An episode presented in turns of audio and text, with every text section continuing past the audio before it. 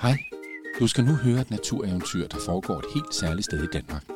Med appen Natureventyr kan du tage ud og opleve det på netop det særlige sted. Lige nu skal du dog bare læne dig tilbage og bruge din fantasi til at forestille dig, at du selv er lige der, hvor eventyret foregår. Er du klar? Er du tændt for fantasien? Så går vi i gang. Karen og den forsvundne lærer. I skal nu med pigen Karen ud for at finde egnens lærer Iver, som er forsvundet på mystisk vis. Er I klar til at gå på eventyr? Godt, lad os komme i gang. Kapitel 1. Iver forsvinder. En gang for mange år siden boede der en pige, der hed Karen, i byen Øre, ikke langt herfra. I byens skole havde Karen en lærer, der hed Iver. Iver var en rar mand med et stort fuldskæg og runde briller. Han var også en rigtig god lærer, der lærte alle børnene i Øre, rig som fattig, at læse, skrive og regne. Har du også en god lærer, eller pædagog på din skole eller i din børnehave? Iver sørgede også for, at både børn og voksne i Øre kunne mødes og lave sjove ting sammen, som for eksempel gymnastik og sang. Men med tiden manglede de et sted i byen, hvor de alle sammen kunne mødes. Skal vi ikke bygge et forsamlingshus? Sagde Iver så en dag, og det var alle i byen med på. Byggeriet gik straks i gang, og både børn og voksne glædede sig til, at forsamlingshuset stod færdigt. Ikke mindst Karen, som elskede at lave gymnastik med sine kammerater. Nu var forsamlingshuset snart færdigt, og det var naturligvis Iver, der skulle stå for at indvide det. Der var bare lige et problem. Iver var sporløst forsvundet. Alle havde let højt og lavt i hele byen, men væk var han. Måske er han faret vild på heden. Jeg går ud og leder efter ham, sagde Karen til sin mor. Og inden hendes mor kunne nå at sige noget, var Karen løbet af sted. Kapitel 2. Johannes og den gnævne grævling. Ivar! Ivar! råbte Karen, mens hun spejdede ind mellem træerne. Hun havde så travlt med at spejde efter Ivar, at hun nær var bumpet ind i en dreng, der sad på huk midt på stien og kiggede ind i et stort hul. Hvad kigger du efter? spurgte Karen og kiggede nysgerrigt ind i hullet. Grævlingen, sagde drengen og kiggede alvorligt op på Karen. Karen trak hovedet til sig. Hun vidste, at en grævling godt kunne være lidt sur. Jeg hedder Johannes, sagde drengen og rejste sig op. Jeg hedder Karen. Jeg leder efter min lærer Iver, som er forsvundet. Han skal snart indvige vores nye forsamlingshus inde i byen. Har du måske set ham? spurgte Karen. Johannes rystede på hovedet. Jeg er heller ikke så meget for det der forsamlingshus, hvor I skal lave fjollet gymnastik og andet gøjl, sagde Johannes så og fortsatte. Vores nye missionshus er meget bedre. Når det står færdigt, så skal vi holde børnegudstjenester og snakke om alle de dejlige ting, der er i Guds rige. Sikke noget pjat. Og hvad er der egentlig galt med at lave gymnastik, om jeg må spørge? spurgte Karen, der nu var ved at blive godt gal i skralden. Johannes løftede pegefingeren og skulle lige til at svare, da en knoren bremsede ham. Op af grævlingehullet kom nu en stor grævling, og den så temmelig gnaven ud. Kan I så forsvinde? væsede grævlingen, og Karen og Johannes skyndte sig at løbe væk fra den sure grævling. Kapitel 3. Svampetræet I sikkerhed for den knævende grævling stoppede Karen og Johannes forpustet op. Jeg er sulten, sagde Johannes og kiggede forventningsfuldt på Karen. Ja, jeg har altså ikke noget mad med, sagde Karen, der nu også kunne mærke maven rumle. Se, der er nogle dejlige svampe, sagde Johannes og pegede på et gammelt træ, hvor der groede svampe på stammen. Det er altså ikke alle svampe, man kan spise. Måske er de giftige, sagde Karen. Johannes trak på skuldrene og rørte ved en svamp på træet. Måske kan du faktisk dø, hvis du spiser den, sagde Karen for at få Johannes til at forstå alvoren. Det gør ikke noget. Så kommer jeg bare op i himlen til Gud, og der er dejligt, sagde Johannes, og så ikke spor bekymret ud. Men måske får du ondt i maven, og det er ikke særlig rart, vel? sagde Karen. Har du prøvet at have ondt i maven? Det er ikke så rart, vel? Johannes kunne godt se, at det med mavepinen var lidt træls, så han trak hånden til sig. I stedet fandt de nogle tyttebær, som de kunne spise. Kapitel 4. Det store kapløb. Karen og Johannes kom nu til den brede sti, og Karen begyndte igen at kalde på Iver, mens hun spejtede ind mellem træerne. Iver! Iver! Iver! Øh, skal vi ikke synge en sang, mens vi leder efter din ven Iver? spurgte Johannes. God idé, udbrød Karen overrasket. Hun kunne godt lide at synge. Hvad med denne her? Det er så yndigt at følges ad for to, som gerne vil sammen være, begyndte Karen på en af sine yndlingssange.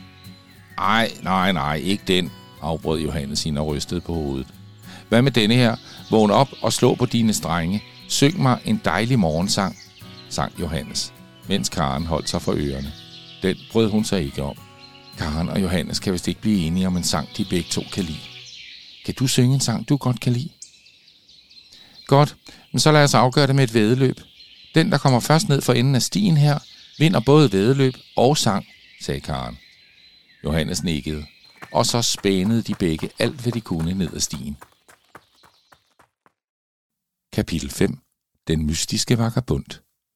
Jeg vandt, jeg vandt, jeg vandt, jublede Johannes med armene i vejret. I det samme fik de begge øje på en mand, der kom gående hen imod dem. Er det Iver? viskede Johannes, mens han krøb om bag Karen. Karen rystede på hovedet. Det var bestemt ikke Iver, og ham her så faktisk lidt mystisk ud. Han havde tjavset hår, hullet tøj, og så var han beskidt fra top til tå. Han gik med bare fødder, og over skuldrene havde han en kæp med en lille bylt for enden. Det ligner en vagabund. Han kommer nok ned fra fattighuset, viskede Karen. Goddag, her. Vi leder efter min lærer Iver. Har du måske set ham? spurgte Karen høfligt, da manden stoppede op. Det har jeg måske, men jeg siger det ikke, sagde vagabunden og så snedig ud, mens han kned sine hænder.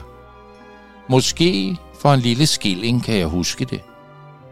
Jamen, vi har ikke nogen penge, sagde Karen fortvivlet og kiggede på Johannes, som rystede på hovedet. Nå, så held og lykke med at finde ham. Nu skal jeg videre, sagde vagabunden, og så gik han videre på sine bare fødder. Kapitel 6. Tilbage i skoven. Karen og Johannes gik nu ind i skoven igen. Karen begyndte at blive lidt modløs. Solen stod allerede højt på himlen. Så var der ikke længe til, at det nye forsamlingshus skulle indvies. Og hun havde ikke den fjerneste anelse om, hvor hun skulle lede efter Iver. Karen og Johannes besluttede sig for at tage et hvil under de store gamle egetræer. Hvorfor kan du ikke lide gymnastik? spurgte Karen, mens de sad og hvilede sig. Det kan jeg bare ikke, sagde Johannes og trak på skuldrene. Det er ellers virkelig sjovt. Måske kan jeg vise dig noget, sagde Karen og sprang på benene. Og så lavede hun en flot værmølle. Johannes trak på skuldrene. Han så ikke imponeret ud.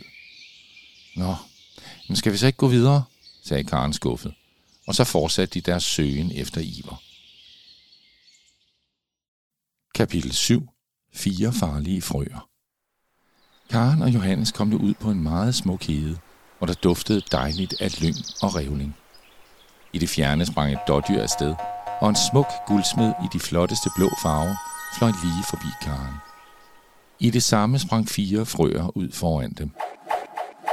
Vi har giftige spyd, og vi er ikke bange for at bruge dem, kvækkede de fire små frøer, som stod på bagbenene og rettede fire lange spyd mod Karen og Johannes. Vi leder efter min lærer Iver, sagde Karen venligt, men frøerne så bare endnu mere bistre ud og sprang nu frem mod Karen og Johannes, som gav et smæk fra sig. I det samme slog en kæp de fire frøers spyd til jorden. Karen og Johannes kiggede forskrækket til siden, og der stod vagabunden, de havde mødt tidligere. Nu skal I ikke drille børnene, sagde vagabunden, og svang igen sin kæp over skulderen. Frøerne kiggede flot ned i jorden, mens de tegnede cirkler i støvet med deres små frøtær. Undskyld, sagde de i kor. Så samlede de deres spyd op og sprang afsted.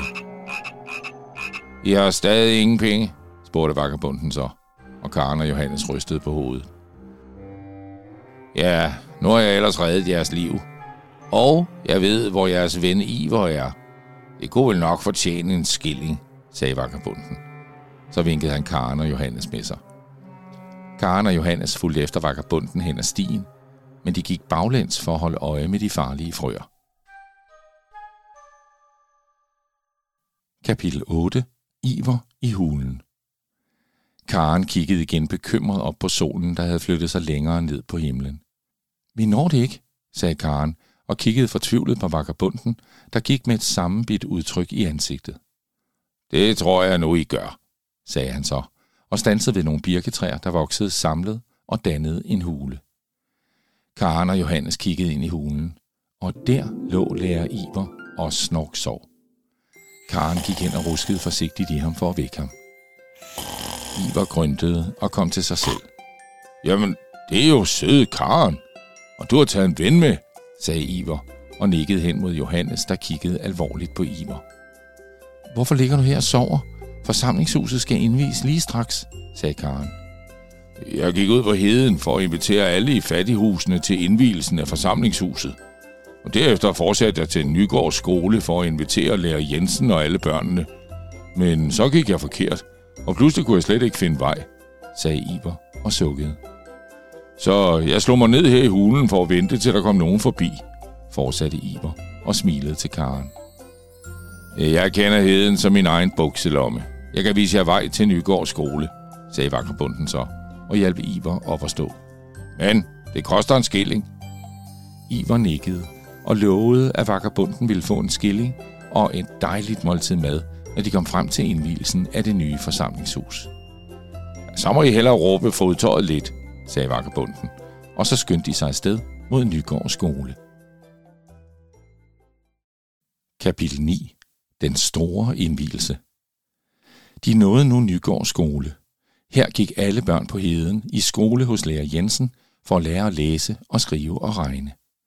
Lærer Jensen så imod dem, da de kom, og både han og børnene blev meget glade for invitationen. De gik alle fra skolen i samlet flok til indvielsen af det nye forsamlingshus i Øre, og det blev en fest uden mage. Iver kom lige i tide til at holde sin tale og klippe en flot snor over. Vagabunden fik både mad og en skilling. Johannes besluttede sig for, at forsamlingshuset var et ganske fint sted, selvom det selvfølgelig ikke kunne måle sig med det nye missionshus, som skulle åbne om få dage. Og Karen besluttede sig for, at hun også godt kunne lide den der sang, som Johannes kunne lide. Har du lyst til at se grævlingens hule? Eller det sted med birketræerne, hvor Iver lå og sov? Så får din mor eller far, din mormor eller din farfar, eller måske din yndlingsonkel eller lærer til at tage dig med en tur til Øre Plantage, som ligger i Herning Kommune. Her kan du også løbe om kap, synge din yndlingssang og hjælpe Karen med at finde Iver i tide. Download den gratis app Natureventyr, og lad den guide jer rundt på eventyr langs smukke ruter i den danske natur.